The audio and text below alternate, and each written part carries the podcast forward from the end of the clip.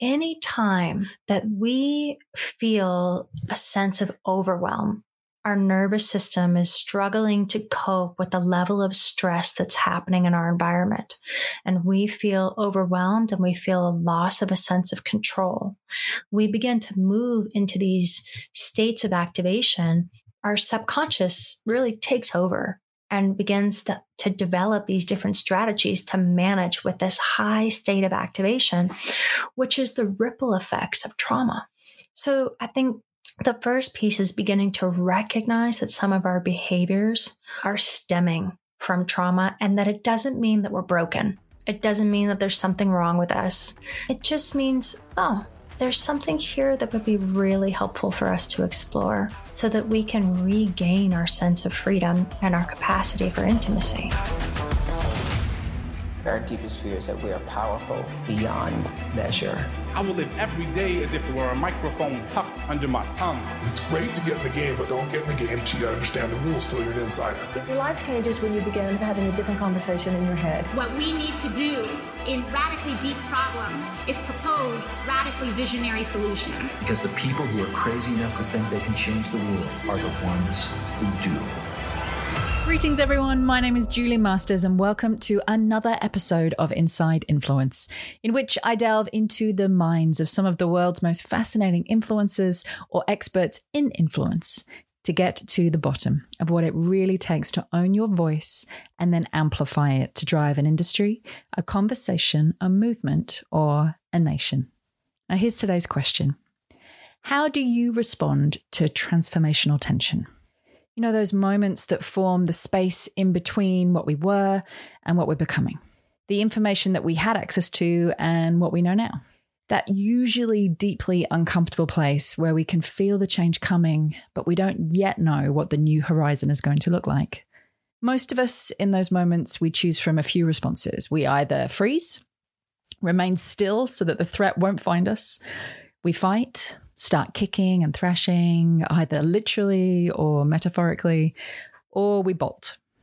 We bolt and we isolate ourselves from the herd until hopefully the threat has passed. And in that sense, in many ways, we're not so different from any other creature on the planet. Apart from one important aspect, and that is that we as human beings, we have the capacity to first get curious and then decide how exactly how we choose to respond in those moments. Now, in today's episode, we are going to be talking, amongst many things, about learning to sit with transformational tension, learning to stay curious enough until we have enough information to deliberately and consciously make our next move. And to do that, I get to welcome back one of my favorite guests from the podcast, also one of our most popular guests on the podcast. Koelle Simpson is one of the most highly regarded horse whisperers on the planet. A world renowned coach and leader of Equus coaching movement, her work has been featured on O Magazine, Oprah's Magazine, BBC Business Report, the National Journal, the OWN Network. She is also a TED speaker, as well as appearing on many other stages all around the world. Since 2006, the Koelle Institute has worked with individuals and Fortune 500 organizations all over the world to create transformational leadership experiences, all by using the lens of her journey as a horse whisperer to decode the silent language of authority. Now, why silent? Why the silent language of authority? Well, when it comes to building trust with a wild horse, all the best sales or leadership language in the world is not going to help. Charm and charisma don't work, and raising your voice generally has the complete opposite effect. Horses are listening to one thing and one thing alone your presence, your ability to show up fully and yet with a calm intent, your ability to wait and hold space and yet still trust that you will lead the charge when it counts. Get it wrong, panic, overcompensate, and you may well meet the wrong end of 1,000 pounds of muscle as instant feedback. Which is why, when I first came across the work of Koelle and the world of horse whispering and the lessons it has to teach us about leadership and the presence of great leaders, I had to know more. And one of the pleasures of having people on the podcast a second time is that I can let the conversation go organically wherever it needs to go. We've already covered the foundations in the first conversation, and this conversation, we can just sit with whatever the conversation wants to take place. And today, it wanted to touch on these things dealing with transformational tension honoring the space in between becoming, you know, what, what we are and where we are now, including all the triggers and instinctive responses that come with that. The importance of a healthy herd, what that looks like in nature and what that has to teach us about cohesion. You know, we're at a place in the planet right now where we need all the lessons we can get about how to build a healthy herd both in our community, in our society, in our nations, and at the world at large. And nature is one of the most interesting places to look for those lessons. How to stay curious and notice when we're activated. This is a huge one. And I love the language activated because once we figure out, once a trigger kicks in and we're like, oh, okay, I'm activated, there's energy here, then we can choose a response in alignment with the person or leader we want to become her own experiences after a recent life changing surgery, including her surrender and the perspectives that that gave her. And some of those quite literally took my breath away. And finally, how to use your body to create a sense of calm and safety, how to hold yourself in that way. And this is important doing it first for yourself and then for those around you. I, I also murder some research on the mother tree phenomenon. Apologies to any experts out there. We're going to be putting some links in the show notes. If you're interested in that research, please, please, please check those out. Don't listen to me. It's a fascinating field. In terms of what I took from this episode, you know, I can't say that it was a lesson or a tool really, more so just being in Koelle's presence. You know, the, the only word which I can use for that is just profound both times I have had the pleasure of being in her company, and there's just this stillness about her, which I'm sure you'll notice. This stillness and this sense of calm and deep, deep respect. And that is one which I would love to have more of in my own life. And maybe it's because words have never been her primary tool of influence, or that having been profoundly deaf for most of her life, she had to learn how to communicate purely through the presence of her being. Either way, it's louder than any words I've ever heard, and trust me, I have heard a lot. So, what I've been thinking about since this conversation is this maybe that's the key. If we just stopped trying to find the right words for just a moment, if we lowered the volume of the constant tidal wave of noise that surrounds us and our interactions every day, maybe we could actually feel the impact of our presence as a leader, a mentor, and as a parent. And if we could feel it, maybe we could consciously start to create the type of presence that we want to have. Because if there is a muscle of influence worth strengthening, I 100% believe that the presence and the space that you hold is it. Now, for those of you who have some big visions for 2022 and are looking for a kickstart as a hot off the press announcement, oh, that's about a week old, but I'm going with hot off the press. I will be running my last ever live Rapid Authority Masterclass. I run these Rapid Authority Masterclasses a couple of times a year. It's pretty much the only live public offering that I put into the marketplace. The rest of everything else that I do is behind closed doors with organizations, CEOs, thought leaders. This will be live. It will be virtual, so you can tune in from anywhere on the planet, assuming that you can make the time zones work, and we will do our best to make that happen. Why is it my last ever? Well, that's for another announcement, but some very cool things coming up next year. So, if you want to make sure you're on the wait list, um, we will be opening the doors probably in the next couple of weeks. Make sure you're on the wait list. Head to my website, juliemasters.com, register your details, and you will be the first to know. Also, don't forget my newsletter, Influence Insider, which gives you one bite sized tool, strategy, or mindset shift per week. I keep them short, I keep them practical, all on the topic of building a more influential life. Once again, hop onto my website to become an insider. However, for now, grab whatever caffeinated beverage you're into at the moment, or just plug in and hit the road safely of course, and enjoy my second and hopefully not my last conversation with the incredible Koelle Simpson.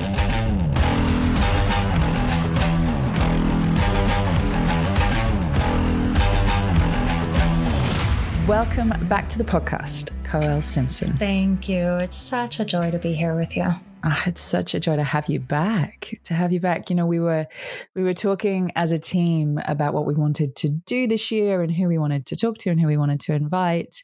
And it was an overwhelming um it was an overwhelming vote to see if you you'd come back on the podcast. So such a joy to have you here. Thank you. That's so sweet to hear that. I really appreciate it. Yeah, it's always it's always such a gift to me when we get to come together for these conversations and just explore, you know, and come to understand the world a little bit more and what's happening in our environments a little bit more. I just, I continue to f- recognize that I feel such a interesting sense of sometimes overwhelm about this time frame that we're living in and also a sense of deep gratitude of like wow we, you know, we get to be alive during this time when so many things are in a time of major transition and reckoning and exploration and new discovery. And so, thank you, you know, for the opportunity to be here with you, spend time together and, and to explore some juicy conversations. And I, I completely feel what you're saying about it being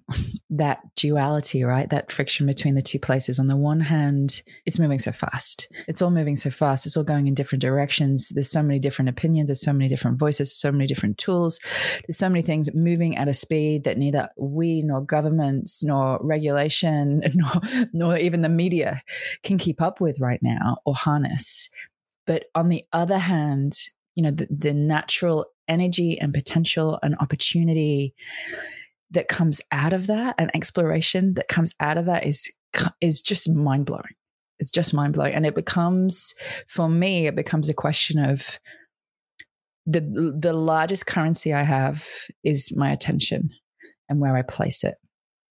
You know, do I place it on exploration? Do I place it on certain types of exploration? Do I place it on these conversations, on conversations that are held in this way, on these people? There's there's so much now. We used to have we used to have filters given to us. You know, the government would filter things for us, the media would filter things for us, our community, our churches would filter things for us. And it's like all the the external filters have been lifted now, and that's a blessing and a curse. And we have to learn how to filter for ourselves, which I think, and this is the first time in human history we've really had to do that at the speed and the volume at which we have to do it. I, I couldn't agree more. And I think for a lot of people, it's also recognizing that there has been a filter.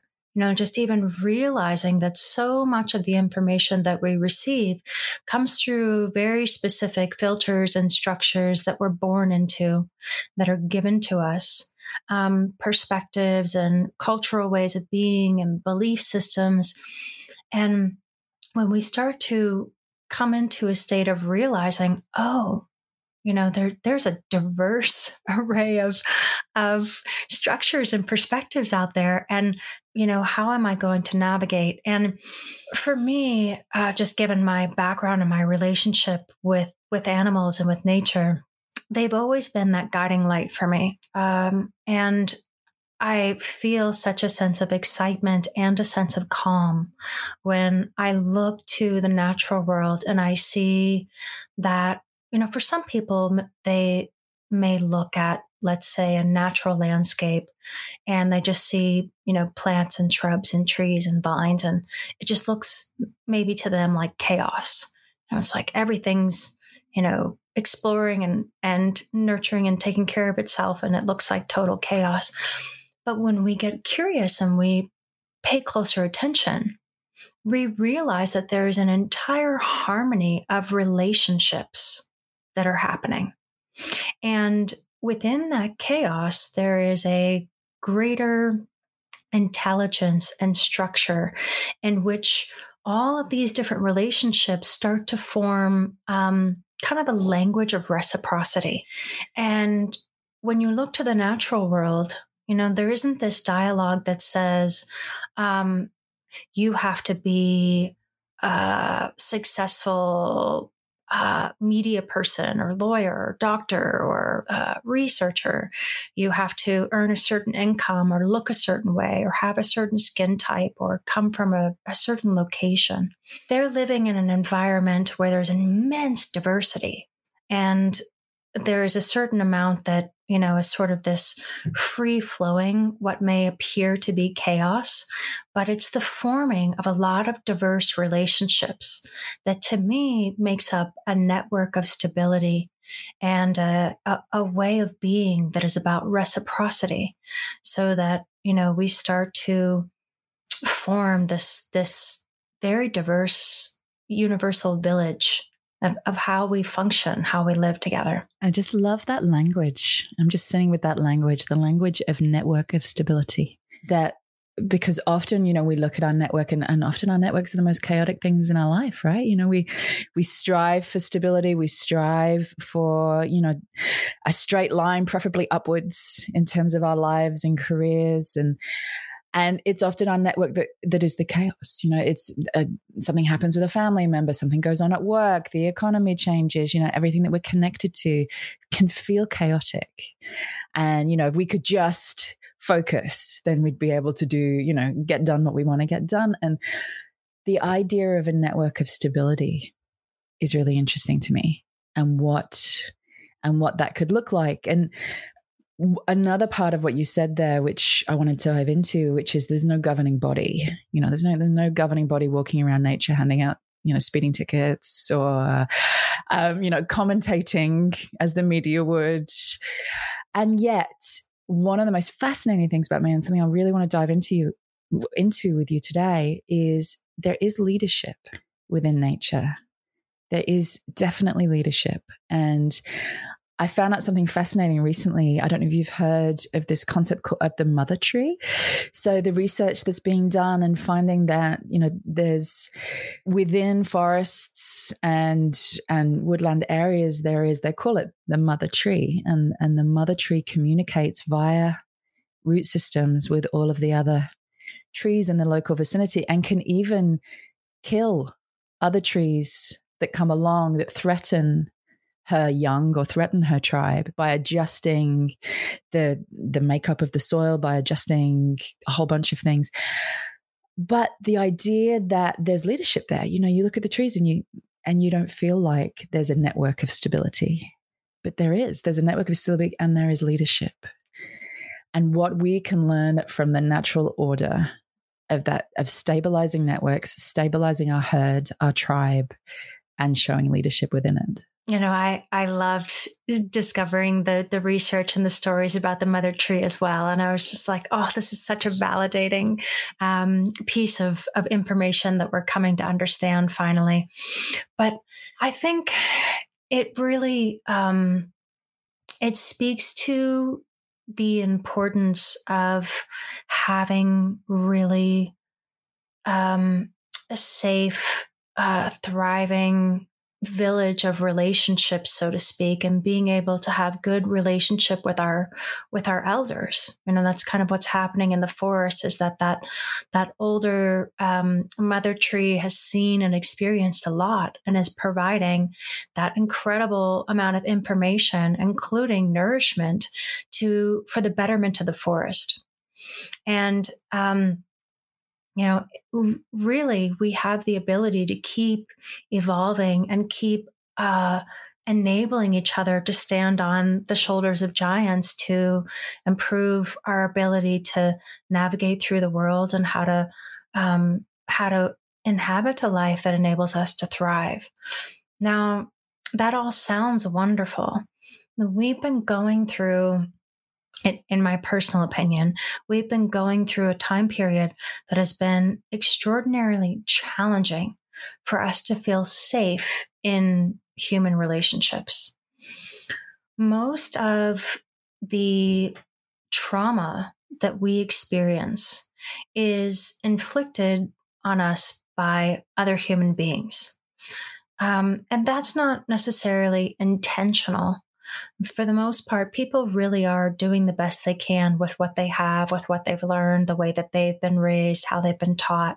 You know, it goes back to those those um, filters and structures that we don't even know we're living within. What's the foundational move there that you have that you have seen and witnessed? I know you've worked with a lot of people who have undergone significant trauma through the work that you do with horses. I know you've worked with a lot of horses that have gone through significant trauma. What's the first What's the first part there of repairing a healthy relationship with the herd? There's there's two things that come to mind. One is becoming aware that a lot of what we're experiencing and a lot of our behaviors are a coping strategy to trauma. So, most often, people don't realize that um, their impulse for uh, excessive shopping or the inclination to, you know, uh, to soothe with alcohol or, um, you know, seeking one relationship after the next after the next or isolating you know, feeling a sense of a strong sense of shame, a strong sense of inadequacy. All of these things are really strong indicators. They're sort of like these little warning alarm bells that let us know that somewhere along the way, there was a challenging and traumatic event. Now, most people don't often think when they when they hear the word trauma, they think of a major accident, they think of war, um, you know, maybe uh, a death in the family, something like that. But the truth is, is that any time that we feel a sense of overwhelm, our nervous system is struggling to cope with the level of stress that's happening in our environment. And we feel overwhelmed and we feel a loss of a sense of control. We begin to move into these states of activation, and our our subconscious really takes over and begins to, to develop these different strategies to manage with this high state of activation, which is the ripple effects of trauma. So I think the first piece is beginning to recognize that some of our behaviors um, are stemming from trauma and that it doesn't mean that we're broken. It doesn't mean that there's something wrong with us. Um, it just means, oh, there's something here that would be really helpful for us to explore so that we can regain our sense of freedom and our capacity for intimacy. Now, the other piece that's really important here in getting started in this process for ourselves is discovering what we need to form one safe relationship. We are highly social animals. Our nervous systems are designed to co regulate with each other. And we, despite the cultural message that we're born into, we really can't do this alone. We were never meant to do this alone. And when we try, it doesn't work out all that well. We can isolate and we can try to pull ourselves up by our bootstraps and, you know, we can dig into our willpower and our sense of perseverance, but it comes at a great cost. And so we have to start to get curious about hmm, what enables me to feel a sense of safety with someone and allow ourselves to open up to form one safe relationship. I heard a beautiful quote yesterday actually on the radio that said, Love's other name is understanding. And I just thought, I'm going to keep that because I can easily fall into the trap of doing. You know, love's love's other name is doing. What should we do? What did you do? What should we do? What should they have done? What what can we do about it? And you know, love's other name is understanding. It's just uh, as you've said. You know, I'm here. I'm here. I've got you. I've you know, it's sitting silently with somebody in the rubble and just sitting and just sitting with them. Um, I've seen you I've seen your work many times. Um, and one of the things I've seen you do so beautifully through years and years and years of practice and feeling into it is use your body, which is a lot of what you're talking about here. You know, how to use your body with somebody. It's not the words that you say, it's how you use your body. And when you're working with horses, you really, you only have your body, you only have the spatial distance between the two of you and how you use it. What have you, what have you learned about creating a mm. sense of safety through your body? Our, our bodies are processing so much more information than our verbal conscious minds are. And if we can really allow ourselves to acknowledge that, then we can begin to realize, like, hmm, it's pretty worthwhile to be curious about what we're feeling inside our own bodies and what we're sensing this this overall feeling state of what we're sensing when we notice somebody else's body. So when i'm working with a client or i'm working with another animal or with a horse it it's the very first thing i'm looking to do is create and support an environment of safety so you know sometimes that starts with just noticing breathing. What would enable you to feel a sense of safety? And how is it for you to just feel that I'm here with you? What is that like for you to just share some of the things you've said to me and just know that I'm here and I'm listening? Now, beginning to build that relational experience between our, our bodies and our presence with one another. You're reminding me of a one of the most powerful gifts I was ever given around my uh, feeling into my own feelings and acknowledging where I was at and my ability to be able to relate to somebody else and the connection between the two. And I grew up in a household where, you know, it was a, it was a beautiful household, but anger was not a was not an emotion that was spoken about, discussed, or recognized in any other way than, you know, the the slamming of doors and the other noises other than words. And so anger was a really hard one for me to tap into and verbalize. I think I was in my early 30s and I was in a situation with somebody that I loved and I felt like they were threatened in some way. And I got really angry and tipped over the edge and verbalized it very loudly and kind of scared myself, verbalized it very loudly with somebody else in the dynamic. And luckily, it was somebody who I still hold as very close to me now. And he looked at me and he said, that, and I was just like blood boiling, steam coming out of my ears. And he looked at me and he said, You know, that, that was beautiful. Thank you for sharing that with me. Being able to witness how much you love this person and how fierce you are in their defense was something incredible to watch. Thank you for bringing all of it and I was just, I was literally speechless. I was the thing that I had feared the most, which was letting go of the reins of how I was feeling, had been not only welcomed, but admired by somebody else. You know, the sense of safety. And I've never forgotten it as a tipping point for me that this part of myself that I had considered to be, you know, completely unlovable, the angry part, could be welcomed by somebody else could be met with a sense of safety. And so I've since then I've always tried to hold that container.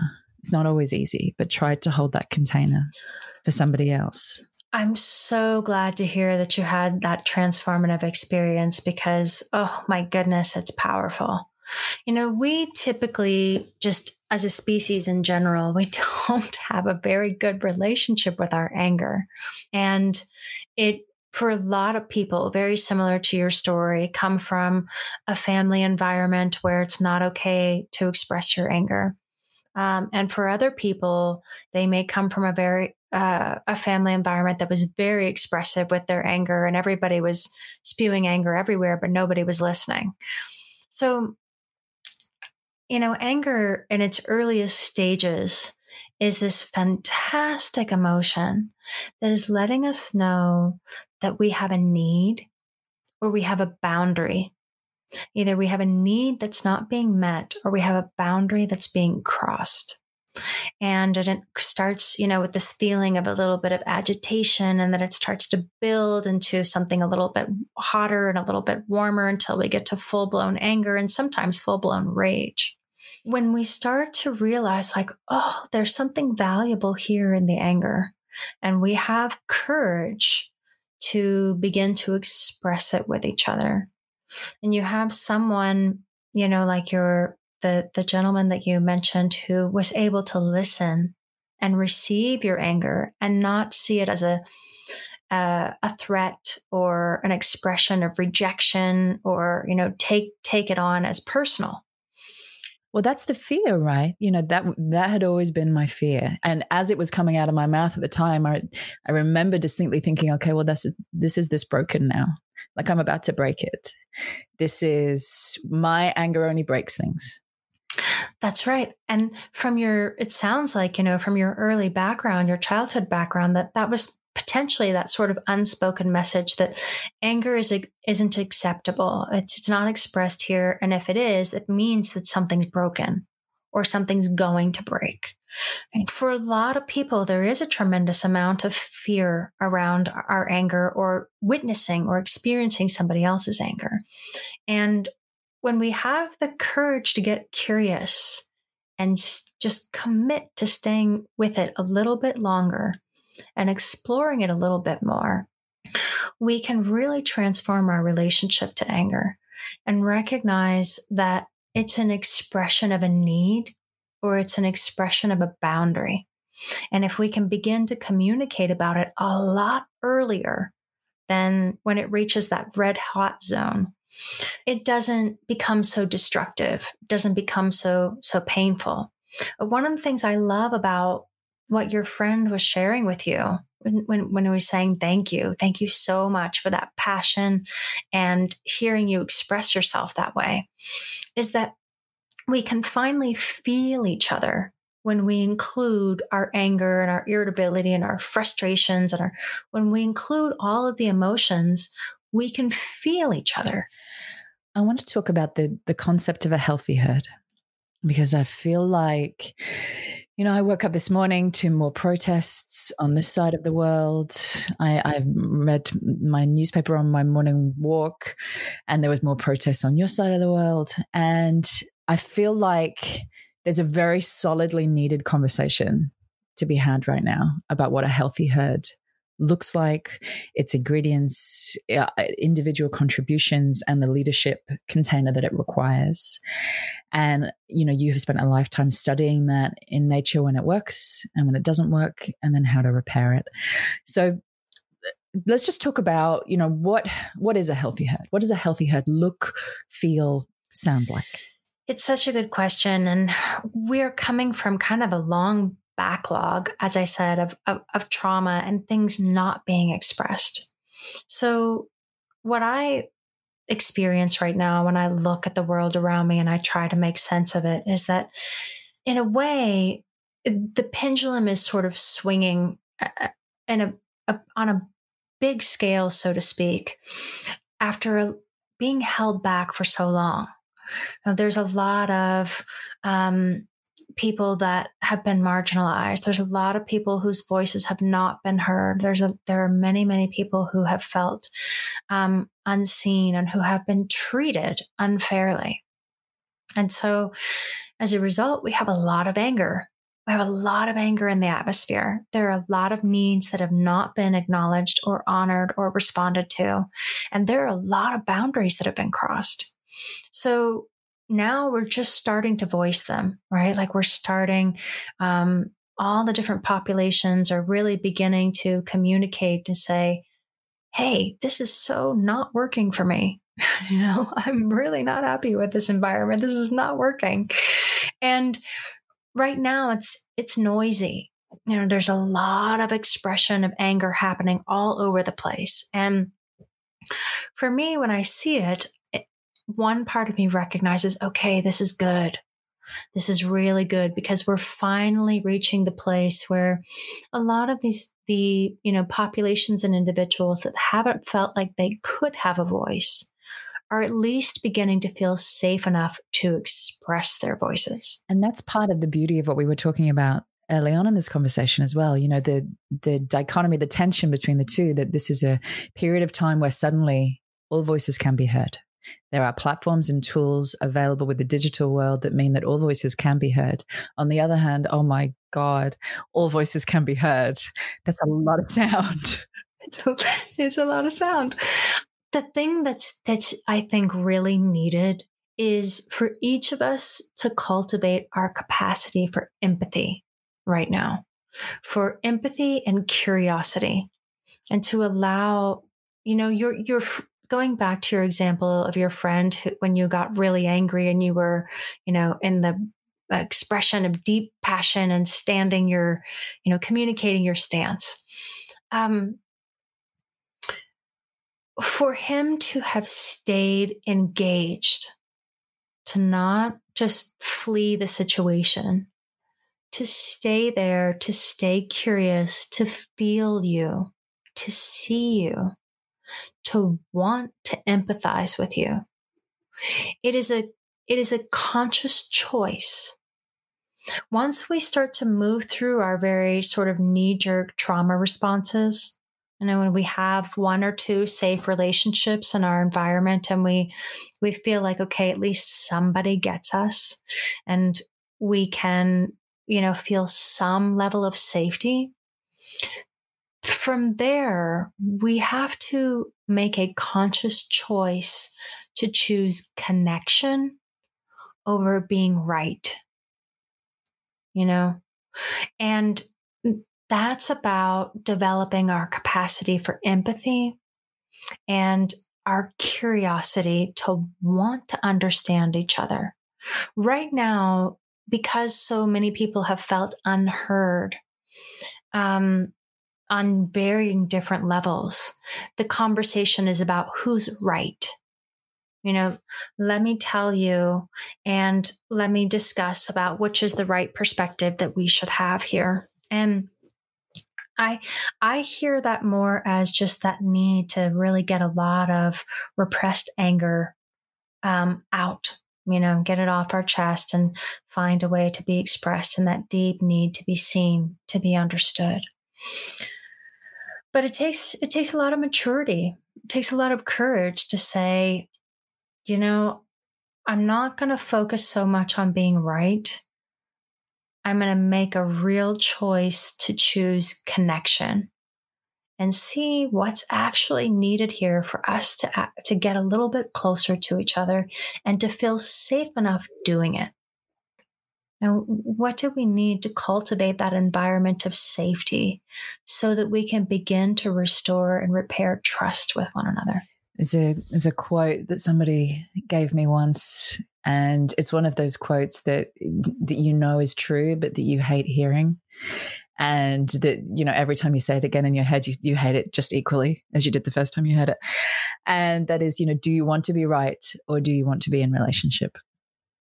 And you're right; it's a choice. It's a choice in every in every interaction, in every moment, regardless of the closeness of the relationship, from your life partner to your family to a colleague at work to the world at large.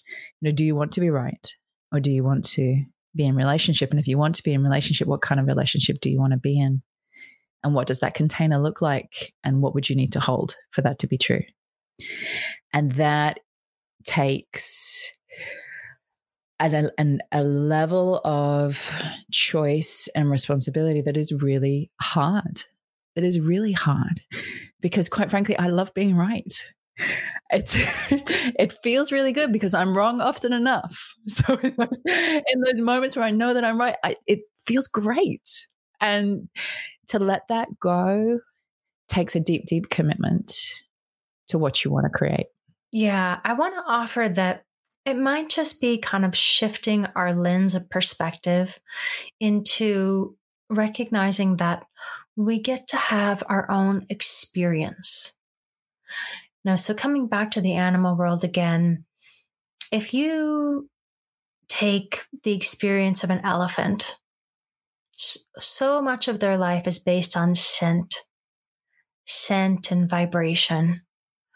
And their experience of the world around them in their perspective is going to be completely different than the fish eagle you know, the fish eagle that's flying over the savannas and the bushveld and seeing a very different vantage.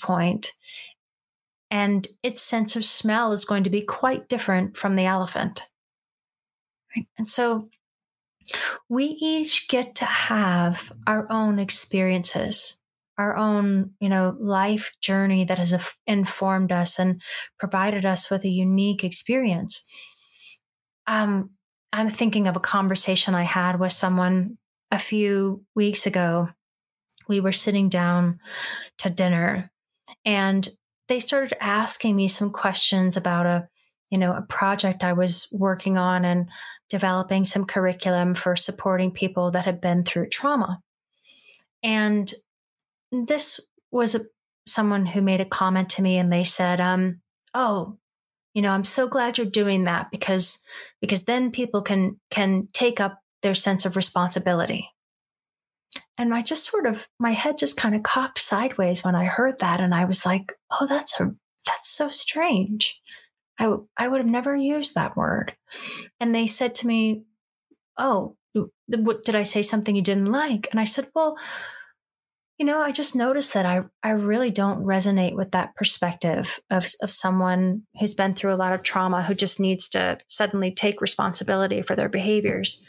Um, I think I can understand where you're coming from, but it's it's not it's not how I relate to the to to what I'm doing and they said, well, well, what's wrong? What's wrong with that? You know, real sort of combative, conf- conflictive. What's wrong with what I said?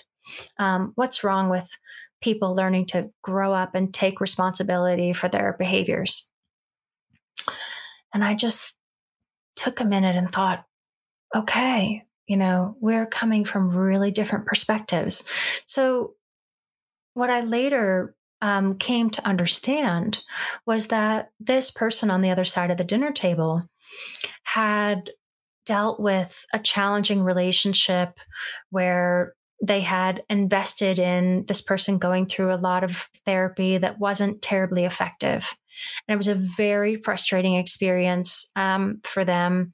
Uh, and they felt like, you know, they came away with just this feeling of this person just needs to you know this kid just needs to grow up and and get you know some tough love and then things will get better.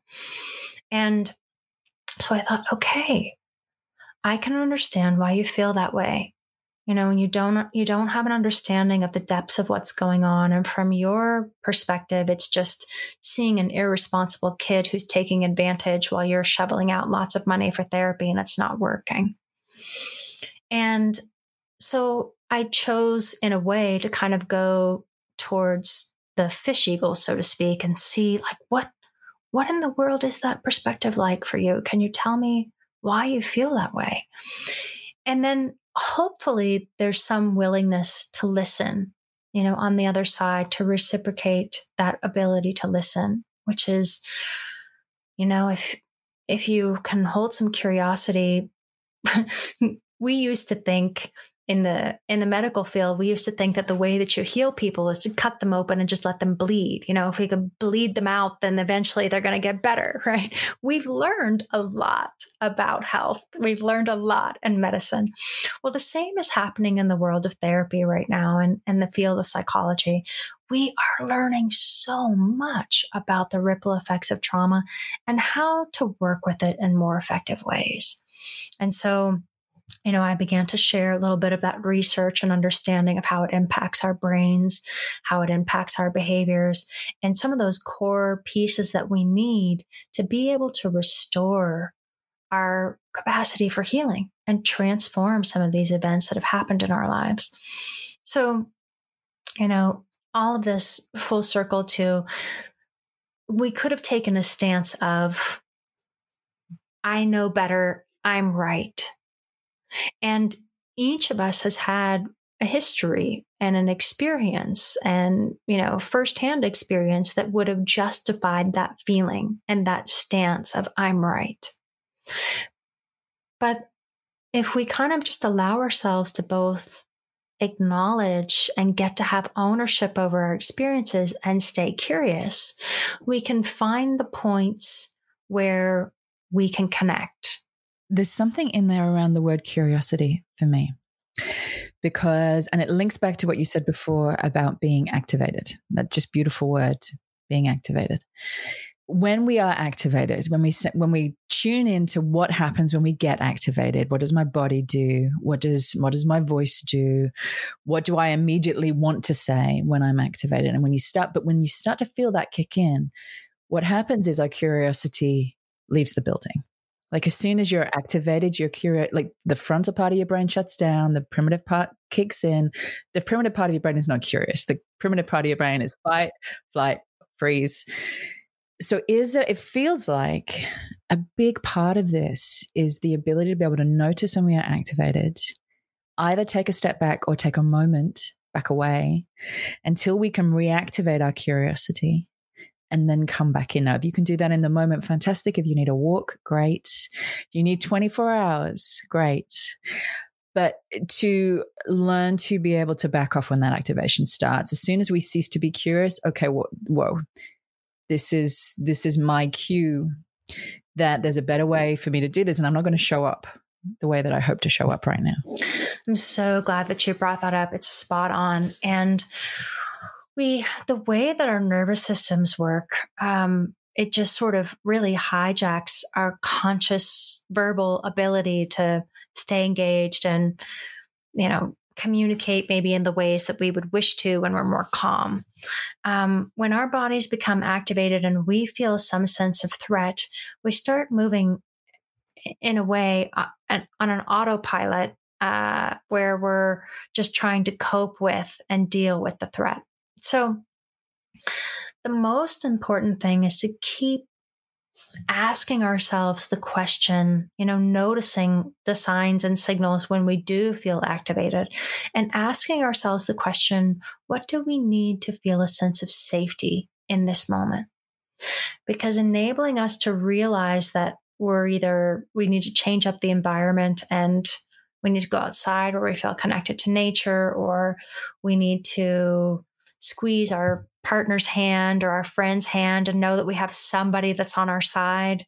Um, you know, or we need to hear the sounds of the birds singing outside and, and just know that there's a whole nother world that's happening that's bigger than our own. Whatever it is that enables us to start to feel a sense of safety, our nervous system can then downregulate back into that parasympathetic rest and digest function. And when we're in that place, then we have access to curiosity. Now, but you're spot on that when when we're not, it's just it's just not even in the building. It's just not there.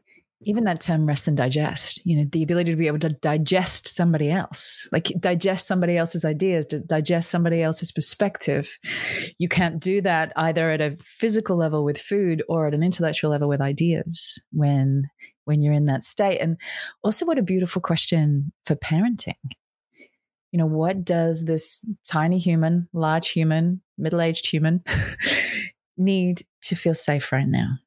Like, what, regardless of the words that are coming out of their mouth, what do they need to feel safe right now so that I can model for them? Or what do I need to feel? That's just occurred to me. What do I need to feel safe right now and not panic for them or about whatever situation they've brought to me? So that I can digest what they're saying and model for them a place of calm and curiosity about the situation. Um, I think that's one of the hardest things as a parent, which, you know, I've been asked before why I bring up parenting on this podcast. I've been asked why I bring up many things on this podcast. And for me, there's a through line through through all things. But parenting very strongly, you know, how you show up as a parent, how you lead or influence a small person is exactly how you show up as a leader in your larger life with everybody you come across. It is our relationship patterns, whether we're work, whether we're connecting with our children or spouse or our colleague at work, there are a lot of patterns that are consistent across the board. So when we get curious about one, we're going to learn about them all. And it's a great mirror with kids, I find, because a kid will let you. It's same, you know, you you your work with horses. A child will let you know immediately if you've just got it wrong. Whereas uh, adults in general, we tend to internalize more. We, you know, you might find out you get it, you got it wrong a week from now. You might find out you got it wrong a year from now. But with kids, you know, like right then and there, that you approached that wrong. Yes, they haven't learned to um, try to uphold that social filter for for fear that they're going to lose you. You know, they they're more connected and still more engaged with the the rawness of their emotions in the moment. And I have to say, I'm I'm absolutely uh, in love with the attachment theory work and understanding um, the way that we form connections in our early relationships, most especially with our primary caretakers. And it's not about being able to always show up perfectly as a parent. That just is kind of impossible.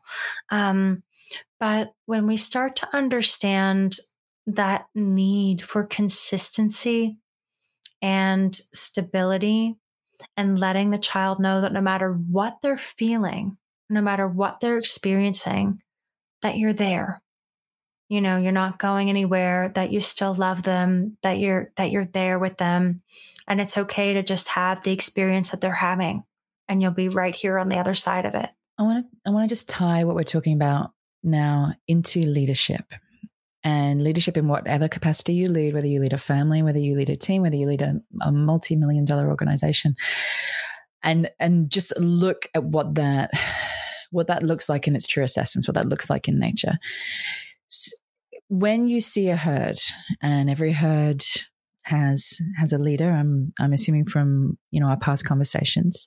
Mm-hmm. Does that is that leader innate? Is that leader chosen?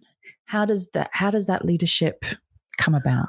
Well, I don't think that leadership is just innate. I think it is a skill set that we definitely develop. And for some of us, there's more of an inclination towards it than others. Know, for some of us, our just natural characteristics are very curious about and inclined and en- engaged in wanting to bring people together, wanting to, you know, explore where we're going and um, and help to provide a framework for that. And so, some people are just very naturally inclined for some of those skill sets, but it is something that we learn how to do we learn it by example and we learn it through you know stumbling around and trying something and then realizing oh gosh i didn't you know i wasn't really showing up with good vulnerability and empathy and listening in that moment. I was just trying to make something happen and you know push it down people's throats. And so we do learn hopefully from our mistakes. And that's one of the things that is you know a hallmark of, of any great leader is that they they keep testing and trying things and growing and learning and evolving themselves so that they can continue to show up within the herd, so to speak, um, and in a more effective fashion. But I think one of the the pieces that's that's so beautiful about when we look at leadership is that it's not about showing up to be perfect or having all the answers or knowing what to do every time or knowing what to do at any time. it's more about being able to be completely ourselves and to be able to be comfortable with conflict and tension and vulnerability. Know, I don't see leadership as one person at the top of a pyramid that makes all the decisions. I see leadership as when I look to the natural world, I see it as a incredible exchange of all of our unique gifts and then structuring that in a direction that serves a greater whole. So I think that we all have leadership characteristics within us. Some of us, you know, born with a little bit more than others, but all of us are really learning how to cultivate more leadership within ourselves so that we can come together as a collective um, because we're much stronger together than we are with this idea of individualism. There's a dance there, right? I'm just going back to what you just said around, you know, there's a framework. One of the, and you, I, for me, you hit the nail on the head there. One of the pivotal roles of leadership is provision of framework.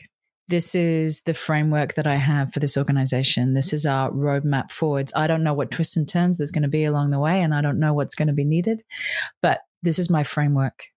And then if you can build a framework, the next part of the dance is, as you said, okay, what wants to form here?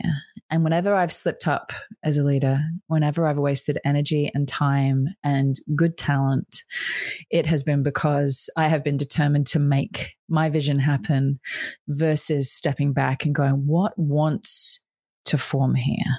What naturally is coming to be here and what naturally is trying to burn away and how much energy am i wasting trying to put out every single fire and you know damp down the other fires that i don't want that are naturally trying to build something else how do you do that dance what does you know, what does that dance look like in its best sense and its best self? The dance between the provision of framework and structure and the watching of what wants to form? It's such a good question. And I think it's it's not an easy answer because it's there's just no straightforward answer to the question. You know, it's it's about feeling our way through it. You know, coming back again to the intelligence of our bodies, that our bodies are processing so much more information than our verbal minds can shape a narrative around. And it takes tremendous amount of courage to say, hmm, all right, this was, you know, this vision felt super clear a year ago or two years ago. We've been moving towards it. But my goodness, as we've been moving towards it, we've been learning so many different facets. And it feels like it's now taking a different direction. And so you have these moments as you're coming together in any business venture that are choice points. And we have to be willing to fail. You know, we have to be willing to um, explore something and see how it feels, see what kind of traction we're getting, see what kind of, you know, evidence we're getting. I often, when I'm sitting in those choice points myself, I often say to myself, okay, this feels like a really difficult decision. What would I do if I knew that I couldn't get it wrong? You know, what would I do if I, if no matter what direction this takes, even if it doesn't work out and, you know, I have to dissolve the business or whatever it is, you know, if I knew that in the end I was safe and I couldn't really get it wrong, I'm going to learn something. I'm going to show up to build important relationships. I'm going to respect people along the way. I'm going to keep gathering tools and resources no matter what direction I go in.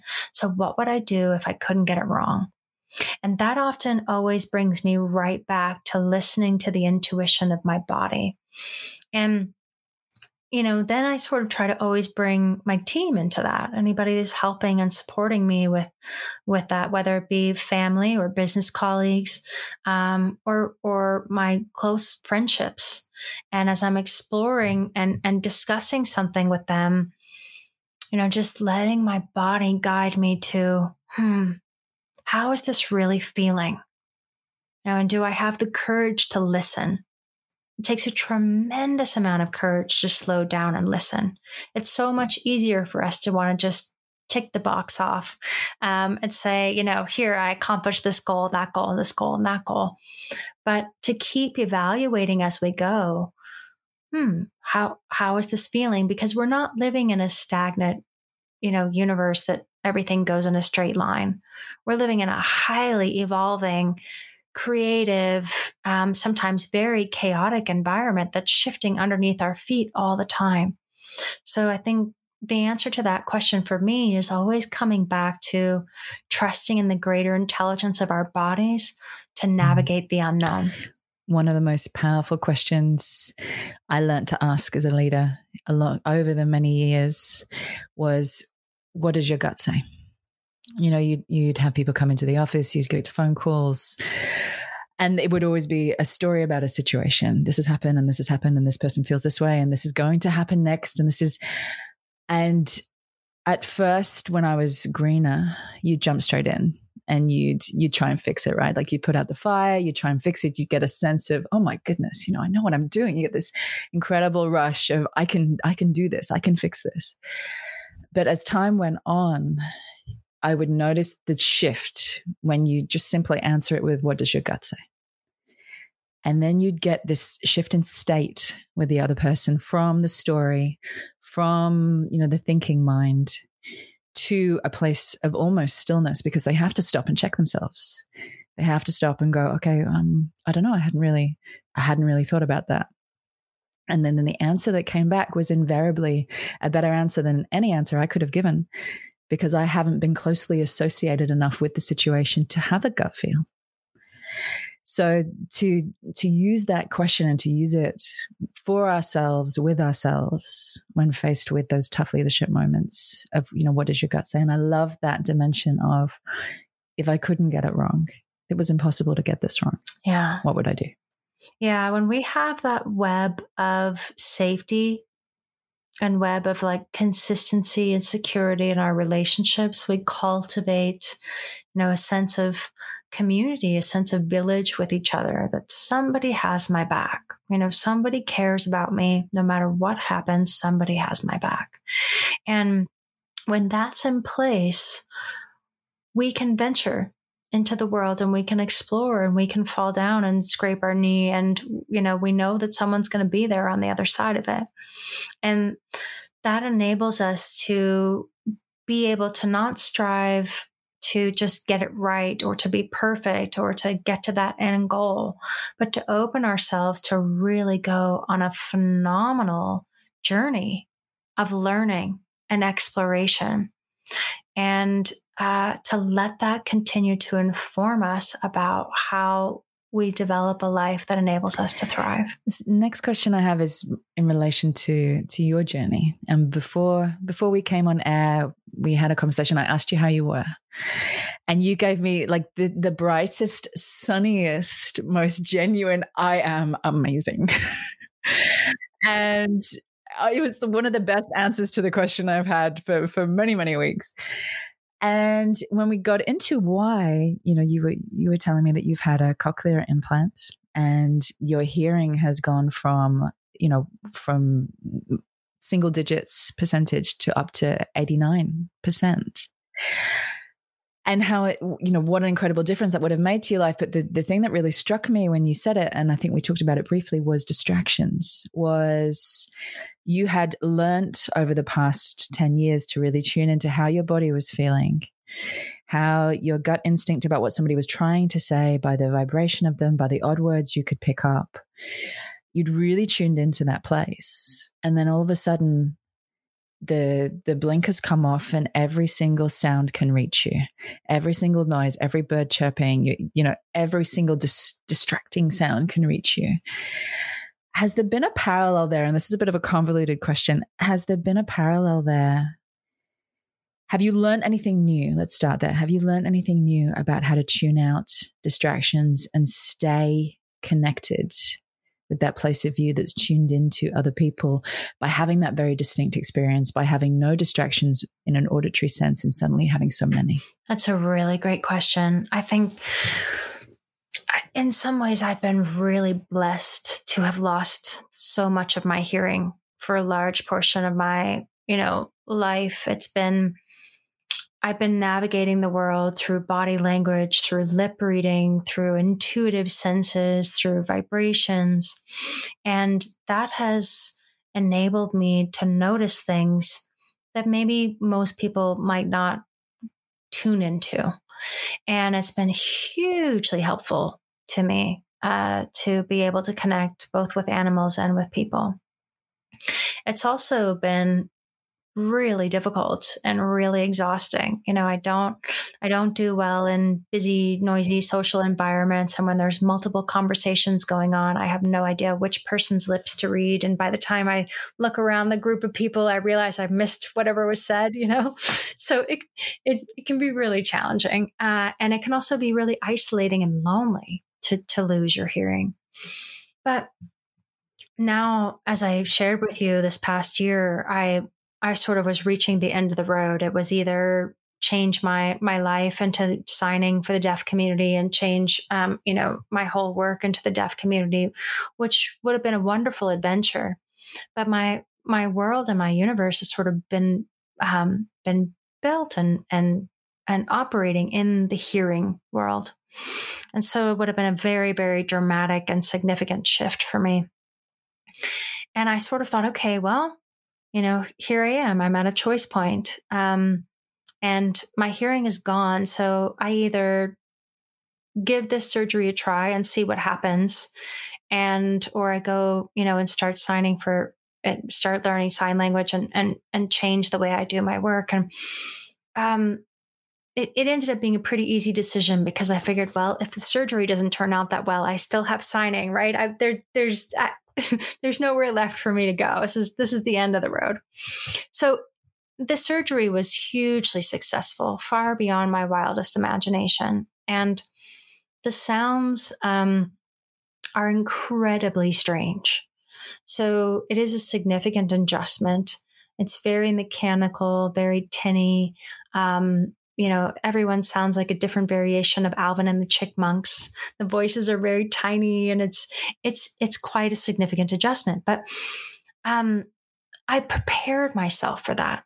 So, you know, I talked to a few people and I prepared myself that this was going to be a big change. And and when it happened, you know, I can remember my friend who was with me at the day that they activated the the um the device we we got in the car and I was just kind of moving really slowly and taking in everything that was happening in my environment because as you said there was just so much sound coming in. I turned over the the car and I was sort of staring at the air vent for a minute.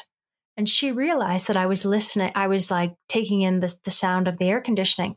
And she says to me, What does that sound like to you? And I just looked at her and I said, Well, it sounds like a jet plane is taking off. you know, like the volume of of it just sounded completely overwhelming. And she was like, "You might be the only person I know who would say something like that so calmly." you know? so yes, the beginning was was radically overwhelming. And to answer your question, I knew that I was going to be facing a time of transition. And like all transitions, we have to be ready to sit in transformational tension.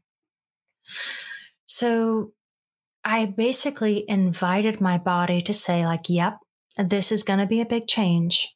There's going to be some parts around it that are going to feel frustrating and overwhelming and uncomfortable. And that's okay. That's okay to feel that way. Um, and let's just stay in the tension and see what happens. Let's just continue to stay in the tension and stay curious. So, because I have learned to do that and I was very intentional going into this process, there were plenty of times where I thought, oh my gosh, it would be so nice to just switch this off and go into silence.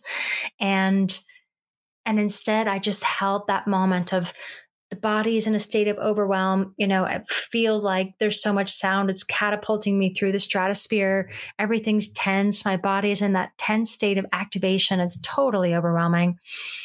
And I'm just going to recognize I have the capacity to do this. You know, I have the capacity to be in this tension and just feel what's happening in my body and recognize it's doing exactly what it needs to do there's nothing wrong. Yes, this is what the state of overwhelm feels like. And there's nothing wrong with me. There's nothing wrong with my body. And it, it knows how to eventually begin to navigate this experience.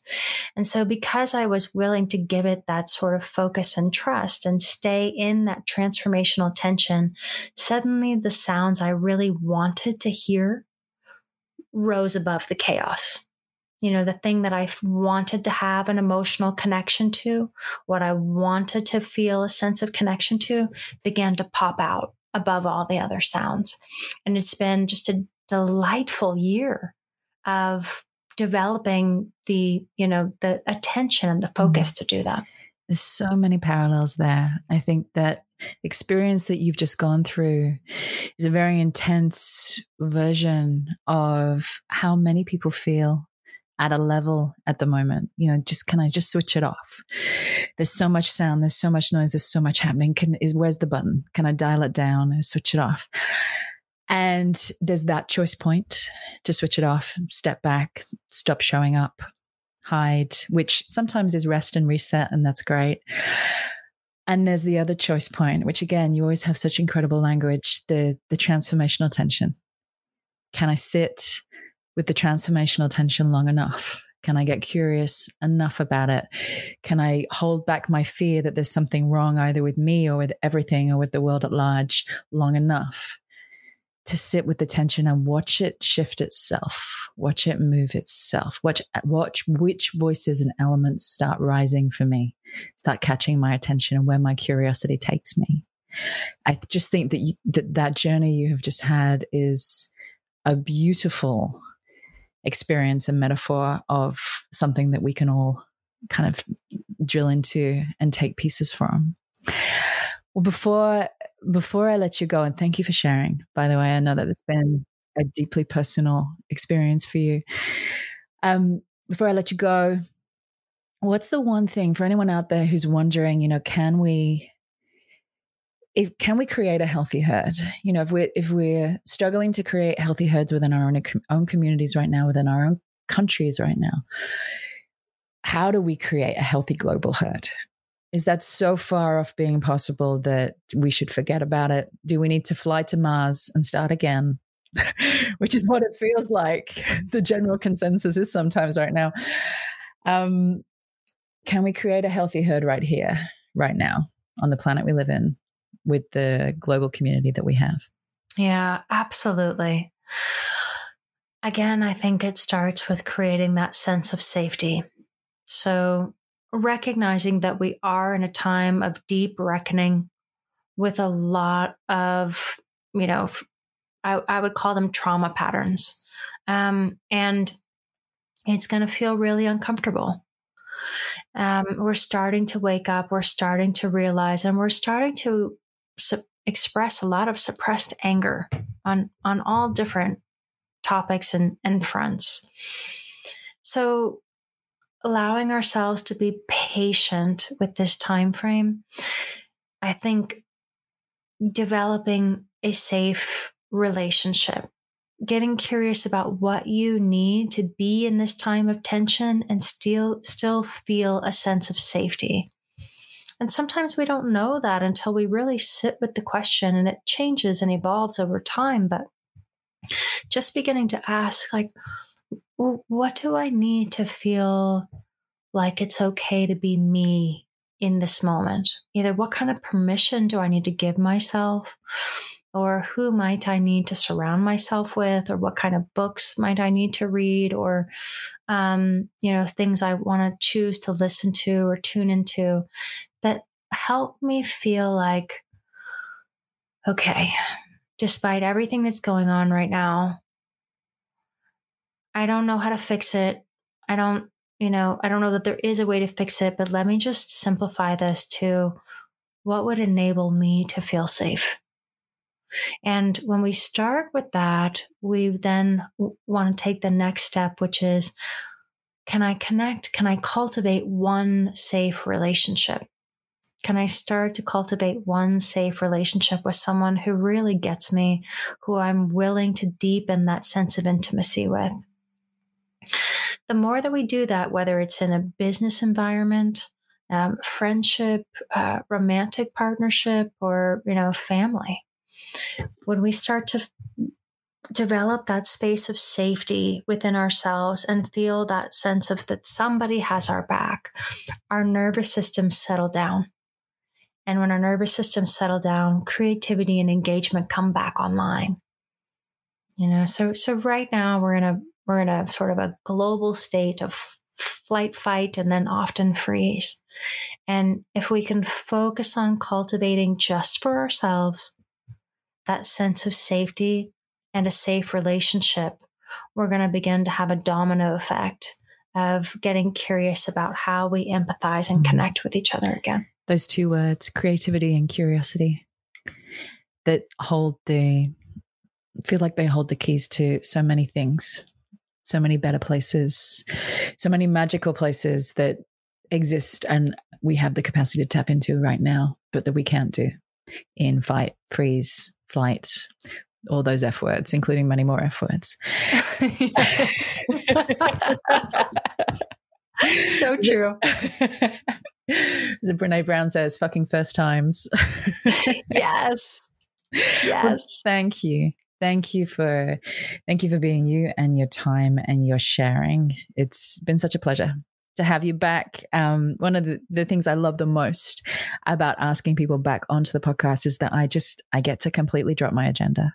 I I had you know 15 questions here for you. I think I asked two, um, because I don't need to set up the foundations of the conversation anymore. They already exist, and so we can just go in whatever place your curiosity and my curiosity takes us. So, thank you for for letting me do that. Yes, thank you. It's such a pleasure to spend some time with you and to dive into these juicy conversations. I really appreciate it. Thanks so much for listening. I hope you enjoyed this episode and have seized hold of at least one tool, idea, or mindset that will help you start raising your own level of influence. Now, for those of you who want to take the next step in your journey or would just love a roadmap to becoming the most influential voice, idea, or brand in your space, then I have good news you can now download the latest updated version of my ebook, The Influencer Code, from my website, juliemasters.com. Also, there's a link in the show notes. Just pop in your email address, and I promise I will not spam you but it is jam packed full of ideas, tools, and case studies